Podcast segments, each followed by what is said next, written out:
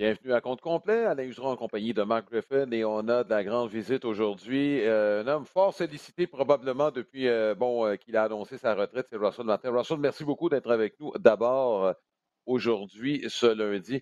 La première question que je te pose, Marc, tu pourrais y aller avec Russell, tu as écrit un, excellent texte sur lui pour la dernière semaine. Mais Russell, l'annonce a été faite la semaine dernière, mais dans le fond, est-ce que ta retraite définitive a été prise au moment d'annonce ou ça faisait un petit moment là, que tu avais décidé de ne pas revenir? Euh, ça faisait quand même un, petit moment. Euh, mais je l'ai comme officialisé euh, il, y a, quelques jours. ça faisait quand même depuis 2019 que, je n'avais pas, pas joué match, quelque chose comme ça. c'est sûr que la pandémie a joué un, un petit rôle là-dedans aussi. Là.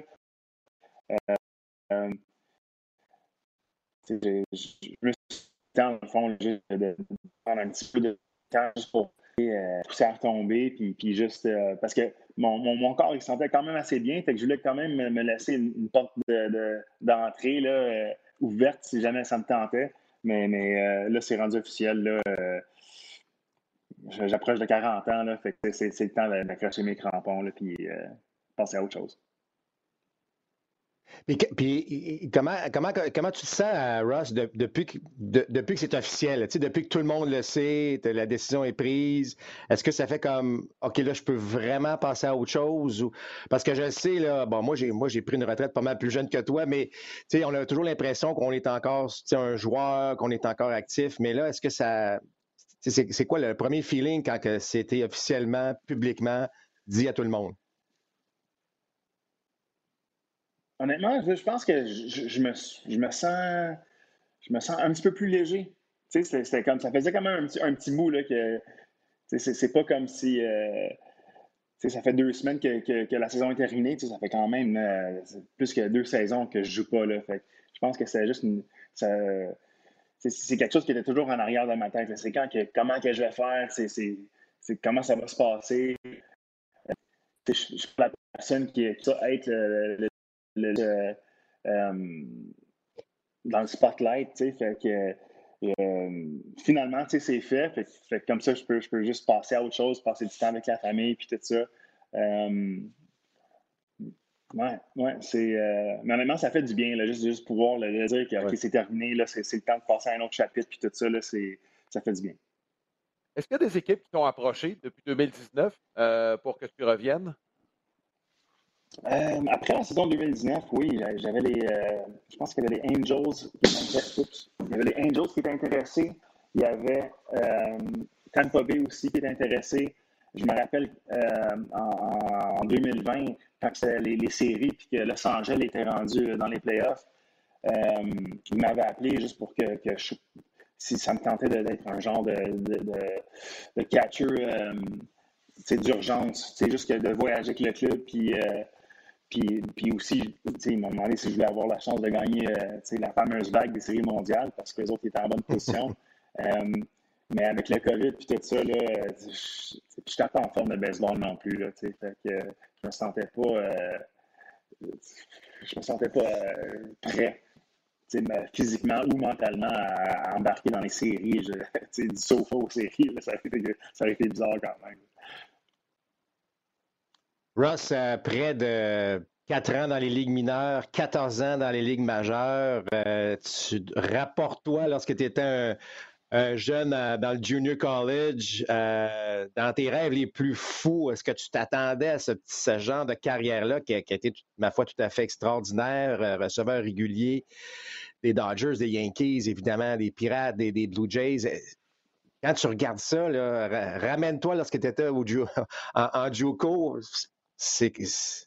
tu, penses, quoi de tout ça? Écoute, euh, je, pense, pas que. Je, peux pas dire que je, m'attendais à ça. C'est sûr que l'objectif ultime, c'était d'avoir une carrière dans les majeurs. Mais écoute, à chaque niveau, tu ne sais pas la, compétition, comment elle va être au prochain niveau. tu vois comme une étape à la fois. Puis au baseball, il y a, tellement de niveaux là, de, de, progression. juste, il faut que tu performes au niveau amateur. Il euh, faut que tu te démarques. Après ça, il faut que tu ailles au collège, puis il faut que tu te démarques au collège encore une fois. Puis Euh, si tu as la chance de signer professionnel, ben ça, recommence. Tu, recommences dans les niveaux les plus bas, tu recommences aux ligues de recrues. Euh, il faut que tu te démarques. Si tu te démarques, tu deviens un prospect, puis après ça, tu, montes dans, dans, les niveaux. Tu as le A faible, tu as le A fort, tu as le 2A, tu as le 3A. Puis à chaque niveau, il, faut que tu sois capable de, démarquer, puis il faut que tu sois capable d'aider ton club à, gagner, puis il faut que tu performes à, tous les niveaux. Fait que, euh, puis il faut que tu restes en santé aussi à travers tout ça aussi. Fait que, il y a plein de facteurs. Puis euh, pour avoir une chance dans les majeurs, souvent, il, faut que il faut que quelqu'un euh, soit qu'il se blesse ou qu'il prend sa retraite ou qu'il se fasse échanger.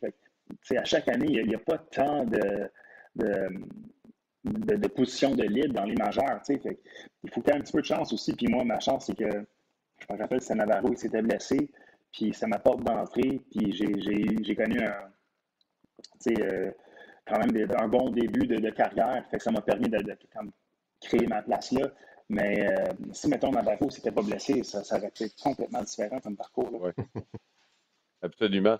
Euh, écoute, on est dans une ère, on le sait, on s'en cachera pas, surtout dans le baseball où le deuxième étage, les statistiques avancées ont beaucoup de place. Et dans ton cas, sa valeur a été rehaussée avec euh, les nouvelles données. On a appris, bon, Russell Martin, finalement, ben, c'est un gars qui a un peu de puissance. C'est un gars qui est patient au bâton, qui reçoit sa part de vue sur balle. En plus, c'est un des meilleurs gars pour capter les tirs, pour cadrer des lancers. D'ailleurs, si vous voulez en savoir un petit peu plus sur la valeur, je ne sais pas si Russell, tu as lu le livre, il y a un livre sur Big Data Baseball, sur les Pirates de Pittsburgh, où on parle beaucoup de toi et de ta valeur là-dedans. Au moment où tu jouais, est-ce que tu étais conscient de tout que tu apportais euh, au sein d'une équipe avant que tout le monde, finalement, sache particulièrement les Pirates et les Blue Jays? Euh, je le savais, je, je, savais que c'était important d'essayer de, ben, à chaque jour, mon travail, c'était derrière, le marbre, c'était de d'essayer de, d'aider mon lanceur à gagner, puis l'équipe à gagner. j'ai toujours à chaque lancé, pour moi, chaque lancé était super important. Puis je travaillais toujours fort à essayer de capter puis d'aller chercher le plus de prises possible pour, pour mes lanceurs. Euh, depuis le début, puis c'est comme ça que j'ai été appris aussi, c'est l'importance du, receiving, la façon d'attraper les lancers derrière le monde. Euh, mais là, avec le data, puis, puis les analytiques, puis tout ça, ça il y avait une, une façon de, de genre, quantifier ou de, de mesurer euh, à, quel point que, je faisais une bonne job, mettons, derrière la marde. Mais avant ça, moi, je le savais, mais je ne pouvais pas juste, ça se mesurait pas, il n'y avait pas vraiment des statistiques pour ça, mais je savais qu'il y avait une importance là-dedans. Euh, mais maintenant, c'est mesuré, c'est sûr que c'est cool. Puis, pour moi, c'était le moment parfait parce que je devenais un agent libre, puis j'ai eu une bonne saison, puis ça, ça, a ajouté de la valeur. Fait que c'est sûr que ça m'a aidé financièrement. Mais, euh, ben pour moi, je, moi, je le savais, tous les bons clubs, il y avait toujours eu des bons receveurs. C'est les bons receveurs qu'on voit souvent les mêmes qui sont dans les séries. C'est des gars qui, qui, prennent le contrôle de leur lanceur, puis que ils sont bons en défensive. Tu as, pas mal plus un impact en défensive en tant que receveur que. Puis c'est là, l'impact est, direct. À chaque lancer, tu peux avoir un impact sur, sur le match des apparitions au bâton, tu en as 4, 5, euh, maximum durant un match. Puis, écoute, euh, on, sait que tous les bons clubs, habituellement, c'est la défensive et les lanceurs qui vont faire gagner des championnats ou qui vont faire euh, rentrer dans les séries. L'offensive, c'est un plus. Ross, moi, ce, que je trouve fascinant, on parle de, de qualité de receveur, puis on sait que les moyennes de points mérités des, des personnes de lanceurs partout où tu passais s'amélioraient. Tu as fait les séries souvent, mais, mais tu n'étais pas un receveur lorsque tu étais jeune. Comment s'est fait la transition? Puis en fait, moi, ce que j'aime, c'est c'est un beau message parce que souvent, on surspécialise le sport aujourd'hui, puis on, dit à un petit gars de 10 ans, tu es un receveur, puis là, ben, tu es comme pris un peu. Fait que c'est quoi le message qu'il y a là-dedans? Puis dans le fond, c'est quand que tu es devenu un receveur? C'est à quel moment que ça s'est passé, cette affaire-là? Très bonne, très bonne question. Euh, écoute, moi, quand j'étais jeune, j'ai pas mal joué à toutes les positions. Je m'amusais partout. Puis, euh, je n'étais pas juste un, arrêt-court ou un chansante ou un lanceur quand j'étais jeune. Jouais vraiment partout. Euh, je me pratiquais dans le champ comme voltigeur, je me pratiquais à la récolte, je me pratiquais au troisième but.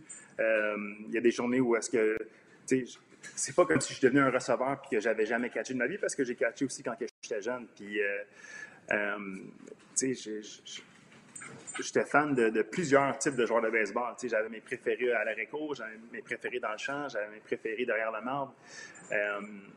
fait que, puis, mais la vraie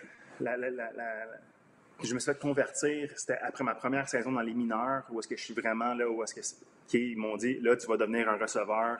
Euh, c'était en 2002, après ma, saison dans la Ligue de recrues. Euh, puis c'est, euh, il y avait l'Instructional League durant l'automne.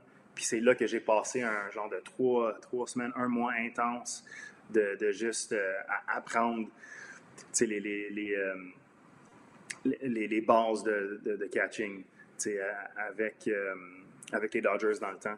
Puis euh, souvent, qu'est-ce que je faisais? C'était même pas, c'était même pas physique. C'était, on avait un filet qu'on mettait, genre un filet que d'habitude on met en avant du deuxième but quand on a une pratique au bâton. Mais je me mettais derrière le catcher. Dans ce temps-là, il n'y avait même pas d'arbitre.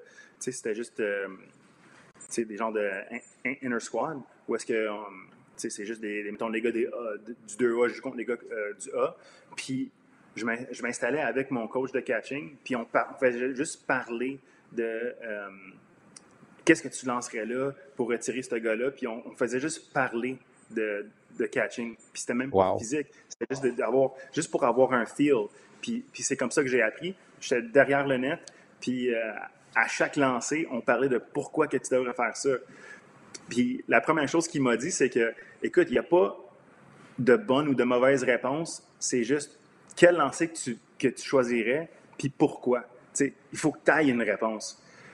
Parce que, tu sais, c'est quand même subjectif. Il n'y a, pas un pitch qui est vraiment bon, c'est juste, as-tu une raison pour lancer un pitch? Si tu n'as pas de raison, c'est là que tu es dans le trouble. Il ne faut pas juste que tu mettes des chiffres puis euh, tu choisis un lancer puis euh, bon, ben, je pense que celui-là va être bon. Il faut que tu aies une raison pourquoi. fait que, c'est, euh, puis après ça, c'est une opinion. Fait j'ai une opinion, puis le coach aussi a une autre opinion, puis là, c'est un genre de débat. Puis c'est comme ça que j'ai appris à comment caler un, match. Oui. Écoute, Russell, quand on regarde l'ensemble de ta carrière, tu as été quatre fois en série avec quatre équipes différentes. Tu as été choisi au match des étoiles avec trois équipes différentes. Ça aurait dû être quatre parce que tu aurais dû y être pendant que tu étais avec les Pirates de Pittsburgh. Euh, tu as reçu des votes pour le joueur par excellence, bâton d'argent, gant d'or. Puis tantôt, tu as, insisté beaucoup sur ton jeu en défense. Je veux juste te dire que ton apport offensif, globalement, a été au-dessus de la moyenne pendant tout le long de ta carrière. Je ne parle même pas juste pour les receveurs. Euh, je regarde tout ça, changement de position. Euh, c'est difficile de trouver un moment où, mais finalement, Russell Martin, de quoi es-tu le plus fier dans ta carrière de joueur? Le plus fier? Euh, c'est une bonne question. De quoi que je suis le plus fier? Écoute, je pense que juste faire les séries autant que j'ai fait avec les équipes différentes, puis euh, avoir eu du succès avec beaucoup, beaucoup de lanceurs, puis euh, je pense que c'est ça que je suis le plus fier. Tu sais, j'ai. Euh, je, je reçois pas très bien les compliments, mais, mais quand j'entends un lanceur qui dit euh, Tu étais mon préféré à travailler avec, c'est ça qui, qui me réchauffe le cœur un peu. Là. Puis j'ai quand même euh, beaucoup d'anciens coéquipiers qui, qui me disent beaucoup, me, me disent que j'ai vraiment aimé travailler avec toi. puis je pense que c'est là où est-ce que j'ai le plus de fierté. Hey Ross, on pourrait, écoute, moi je pourrais passer des heures à jaser de balle avec toi, mais là, la retraite, c'est confirmé.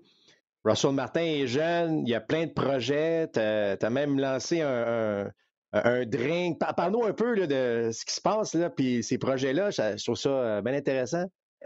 OK, ben, à, part d'être papa, euh, j'ai deux jeunes filles à la maison, deux ans et demi, trois ans et demi, Eva puis Amy, puis une troisième qui s'en vient en août une troisième fille. Wow, félicitations. Euh, fait, c'est papa en temps plein, c'est ça le, rôle numéro un. Mais à part de ça, j'ai un, petit projet de, de, boisson alcoolisée qui s'appelle Cruise. Puis c'est à base de vodka. C'est disponible à la SAQ au Québec, LCBO en Ontario. au Québec, c'est la saveur, c'est pêche poire. Puis ça, c'est juste un, drink facile à boire, léger, faible en calories, qui fit mon, mon, style de vie actif. Puis écoute, euh, essayez ça, dites-moi qu'est-ce que vous en pensez. Euh, ça se boit super bien sur un, euh, terrain de golf. Puis ça, descend bien. C'est un, petit peu dangereux, par exemple. Il faut, faut, voir avec modération. mais fait que ça, c'est un des projets que j'ai eu. Ça, s'est fait durant la pandémie, pendant que j'étais à la maison avec on, on jasait avec des chums, on comme, qu'est-ce qu'on va faire? Il me semble qu'on manque de vacances, on est pogné dans la maison, qu'est-ce qu'on fait? Puis on a décidé de partir notre propre, euh, compagnie de sortie. On trouvait qu'il n'y avait pas assez de, de, choix à l'SAQ, puis on, s'est dit, on, on, peut essayer de faire quelque chose. Puis euh, ça s'est développé, puis maintenant, euh, écoute, on, est là, puis ça va quand même bien. Bon, euh, écoute, merci d'être avec nous. Dernière sous-question euh, rapidement. Est-ce qu'il y a des chances qu'on revoie Russell Martin dans le monde du baseball professionnel à un moment donné, ou peut-être même dans le bon au Québec comme instructeur ou impliqué dans l'enseignement du baseball? Je, me, fais poser quand même la question quand même souvent. avant la pandémie, puis que je, découvre le golf, tu sais, D'après moi, le fit naturel, ça aurait été que je, devienne un genre de manager puis que je continue ma carrière comme ça.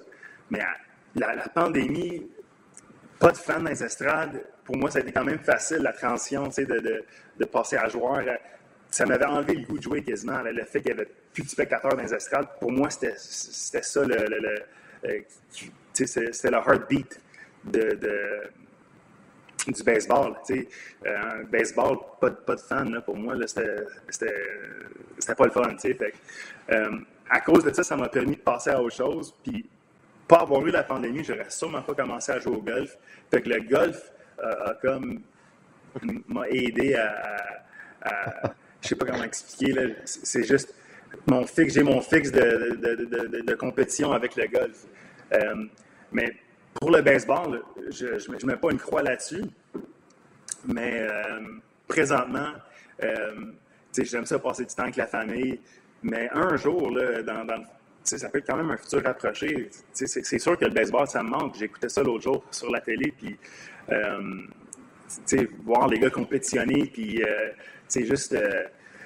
je regardais, c'était hier, le match des, Blue Jays, puis que c'est genre, genre de slugfest, puis tu vois les gars batailler à puis là, tu vois le momentum qui, qui, qui passe d'une équipe à l'autre. Tu sais, j'étais comme, ah, ça me manque quand même, ça, tabarnouche. mais, euh, mais peut-être un jour. Mais pour l'instant, là, je, prends un petit break du base. Puis, euh, tu sais, je m'amuse sur le terrain de golf, puis je m'amuse avec ma famille. Euh, mais un jour, je peux, je peux, je peux pas dire que je reviendrai pas. ouais.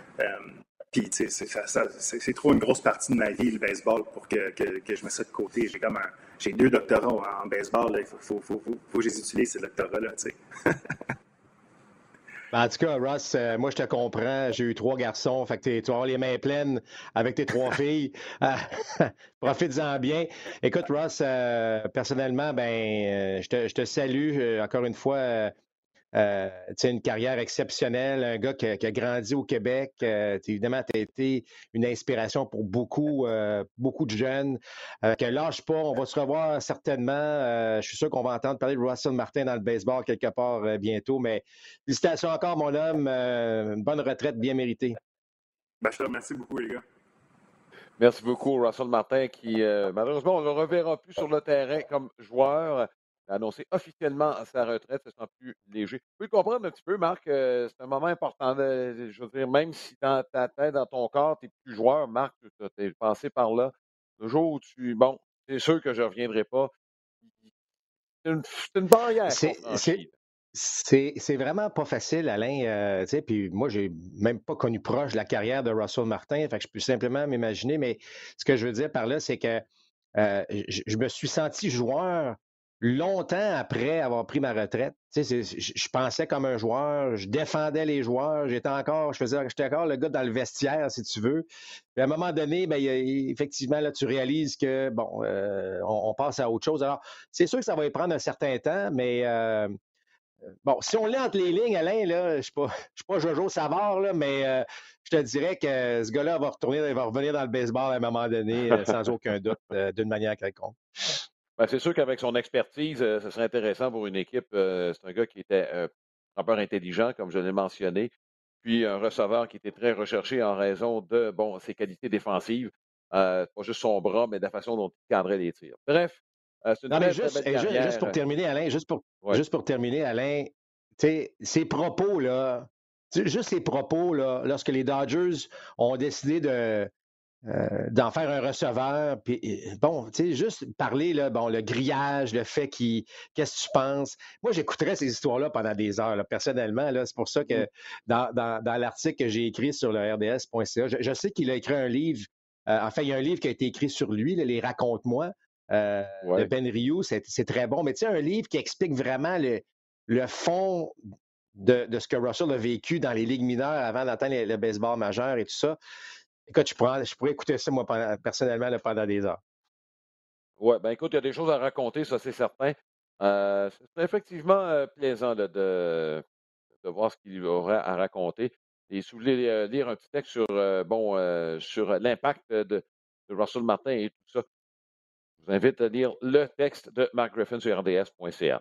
un petit mot sur l'actualité dans le monde du baseball, Marc. bon, rapidement, les Blue Jays de Toronto, c'est quatre grosses victoires contre très, très bonne équipe, les Angels, euh, pour partir une euh, séquence sur la côte ouest. Euh, honnêtement, c'est impressionnant ce que les Jays ont réalisé au cours de ce week-end. Très impressionnant. les Angels, tu l'as dit, bonne équipe. On n'arrive pas là comme. Déjà, gagner quatre matchs sur la côte ouest pour commencer, c'est un exploit de faire contre les Angels qui allait très bien. C'en est un autre. Il n'y a pas ben, ben de secret, Alain. On s'est mis à frapper avec des coureurs en position de marquer. C'est carrément ça. Euh, c'est pas qu'on a frappé des tonnes et des tonnes de coups sûrs. Oui, l'attaque a débloqué à certains égards, mais c'est surtout qu'on a frappé quand c'était le temps de frapper avec des coureurs sur les sentiers.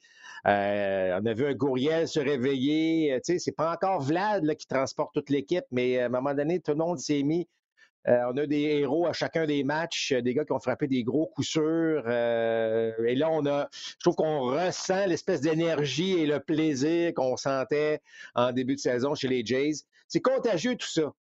et je vous dis pas que là, ils sont partis pour la gloire, mais il y a une confiance qui s'installe avec des coureurs en position de marquer. Puis ça, pour une équipe, ça vaut de l'or il y, a, des choses un peu plus inquiétantes. Berrios va pas tellement bien, ça fait cogner pas mal, de la misère à s'ajuster lorsqu'il y a une première manche difficile. Mais sur une longue saison, j'ai l'impression que ça va, ça peut fonctionner pour lui. Là, et je pense qu'il va être capable de s'adapter. Mais euh, j'aime, j'aime ce que je vois euh, des, euh, des, Blue Jays. Mm-hmm. Et c'est là qu'on voit que de semaine en semaine, ça change. C'est pour ça qu'une une saison de baseball, c'est long. On ne peut pas se dire, OK, là, c'est décourageant. Je, écoute, je me souviens la semaine passée, on, on se disait, il faut chercher des solutions, il faut trouver des manières de. Mm-hmm. Là, on semble avoir fait. Là, tout le monde est heureux tout à coup. Donc, euh, c'est assez. Euh, l'expression qu'on m'a toujours dit, Alain, en anglais, on disait never get too high, never get too low. En voulant dire, excite-toi pas trop, décourage-toi pas trop, reste un peu dans le milieu, puis ça va, ça va bien aller. Oui, tu n'es jamais aussi bon que quand ça va très, très bien, tu n'es jamais aussi mauvais que quand ça va très, très mal. C'est euh, une traduction qu'on pourrait prendre. Il y a une équipe euh, qui commence à m'inquiéter sérieusement, ce sont les White Sox de Chicago. Et mauvaise nouvelle en fin de semaine, Tim Anderson sur la liste des joueurs blessés, ça pourrait être long. Euh, Dallas Keuchel euh, sera probablement libéré au cours des prochaines heures. On l'a retiré de la liste des 40 avec un gros contrat en plus. Oh, ça ne regarde pas bien pour les White Sox, surtout. Oui, c'est ça que tu penses? ouais. Ben, écoute, tu sais, de dire 18 millions, Keuchel, on pour, pour, pour prendre une décision que c'est terminé là, au, euh, mois de mai, mmh. on ne semble pas avoir d'issue pour se dire ben, il va rebondir en juin, juillet, août, septembre. Euh, on, sent la soupe chaude. Euh, ça, a drôlement commencé. Hein? Aucun entraînement. On, échange Kimbrell parce qu'on se dit qu'on a, on a un personnel de, releveur bien entier. Whoop, crochet tombe au combat. Avec l'opération de type Tommy John. Il y a eu quelques petites mauvaises nouvelles ici et là. On repère Eloy Jiménez pour une longue période.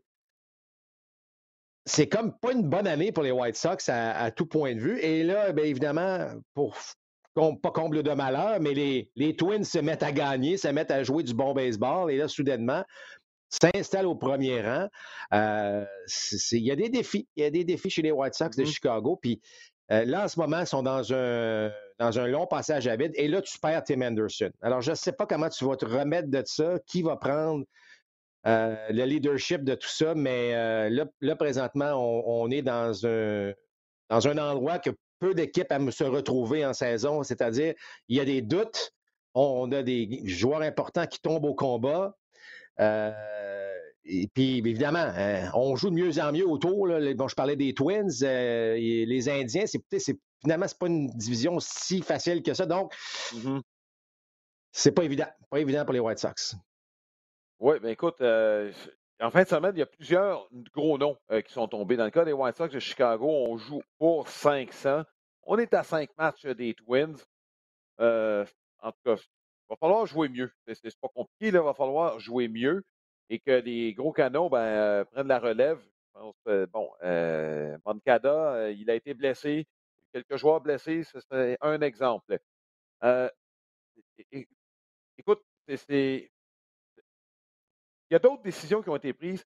Le prochain sujet, bon, je voulais parler de certaines autres équipes, mais bon, on a pris du temps avec Russell.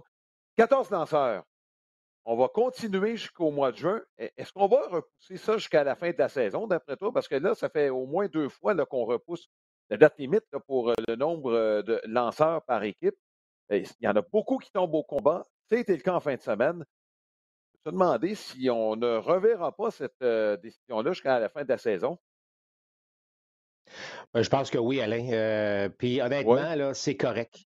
c'est correct parce que tu vois que là, ben, je prends juste le match euh, qu'on a présenté dimanche, là, euh, les mmh Phillies, euh, les Mets.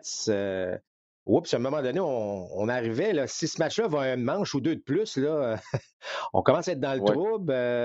Il y a des équipes qui ont joué cinq matchs en quatre jours. c'est qu'à un moment donné, la manière d'utiliser nos lanceurs a changé beaucoup. Euh, bon, évidemment, on sait que les partants, six manches, trois points, ça dépend de qualité. Six manches est rendu que tu as un bon départ. Euh, il, reste, il reste trois autres manches à lancer. Mm-hmm. Puis là, tu deviens un releveur d'une manche. Euh, tout le monde devient des releveurs d'une manche. Tu as un ou deux lanceurs qui peuvent lancer plus qu'une manche. Mais là, tu viens les utiliser deux matchs de suite. finalement, 13, c'était pas tant que ça. comme lanceur. Donc, euh, en fait, dans le baseball d'aujourd'hui, si tu me parles de 13 mmh lanceurs il y a 25 ans, on disait, ben, il y en a qui vont se tourner les pouces toute l'année, mais là, c'est plus le cas aujourd'hui. c'est correct de s'adapter au baseball actuel. On se rappellera que été un cas d'entraînement qui a été raccourci. On insère des matchs en saison parce qu'il faut rattraper la première semaine. Euh, ça crée des programmes doubles à mauvaise température. Puis là, on se retrouve dans des situations où des équipes peuvent jouer une trentaine de matchs euh, de suite. Puis là-dedans, il y a des programmes doubles. Donc, c'est correct. Moi, je pense que c'est correct euh, de dire aux équipes, tu peux avoir un lanceur de plus dans ta formation. Ah, puis, puis j'ajouterais en plus de ça, Alain, que c'est une des raisons pour laquelle on voit tant de joueurs de position lancés même mmh. si c'est des matchs hors de portée, là, ça devient un petit peu un cirque, cette affaire-là. Là. on voit des, des, gars qui font juste lober la balle à 40 000 à l'heure. Euh, c'est moins sérieux un peu, cette affaire-là. Donc, je pense que d'avoir un lanceur de plus, c'est, ça, d'après moi, on, va, garder ça une bonne partie de la saison. Oui. Euh, écoute, dans la nationale, il y a une section qui, on regarde ça, huit matchs et demi d'avance pour les Mets de New York sur les Braves d'Atlanta. Et là, on parle ce matin de Joe Girardi qui pourrait être dans le trouble. Ce n'est pas la première fois qu'on en parle, mais le balayage en fin de semaine des Mets, surtout la façon dont ça s'est terminé dimanche soir, c'est un match qu'on présentait, ça laisse un goût très, très amer à Philadelphie.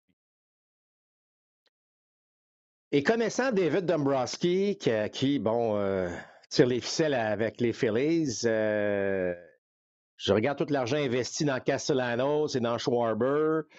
Euh, on s'est dit, euh, on a ouvert les livres parce qu'on veut compétitionner, puis on veut être là, puis oups, tu te fais balayer à la fin du mois de mai par les Mets, tu, trouves, euh, tu te retrouves à, loin de la première place.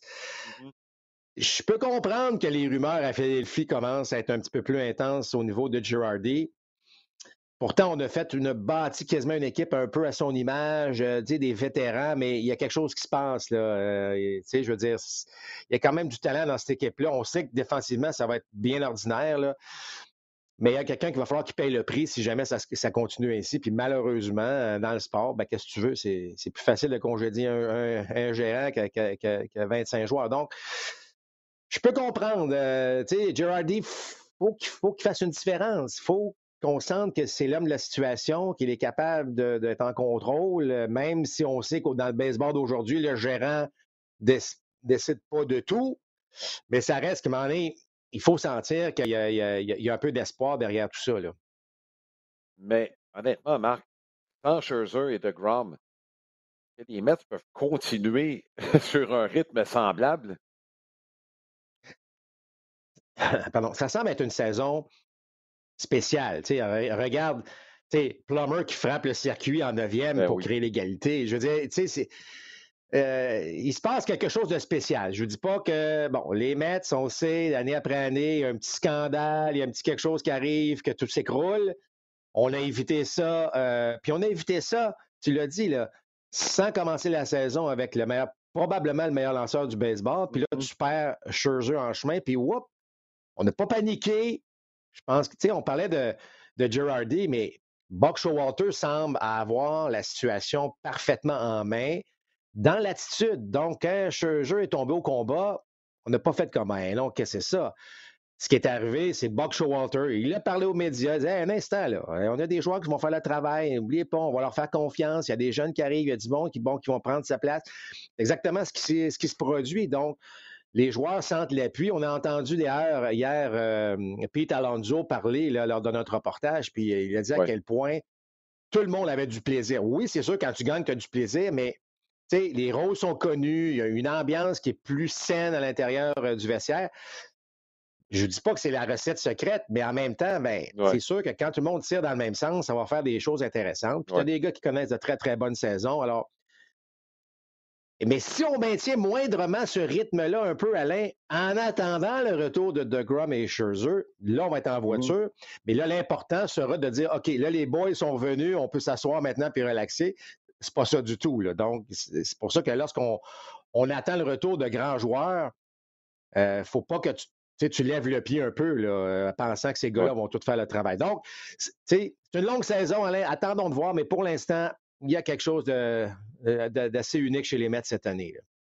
Oui. Écoute, dernière chose, c'est un incident écoute, incompréhensible. Tommy Pham et Jack Peterson.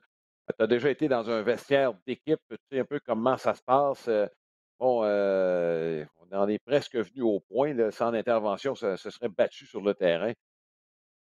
Écoute, est-ce qu'on parle de, manque de maturité de ta part, peut-être, euh, Tommy Femme?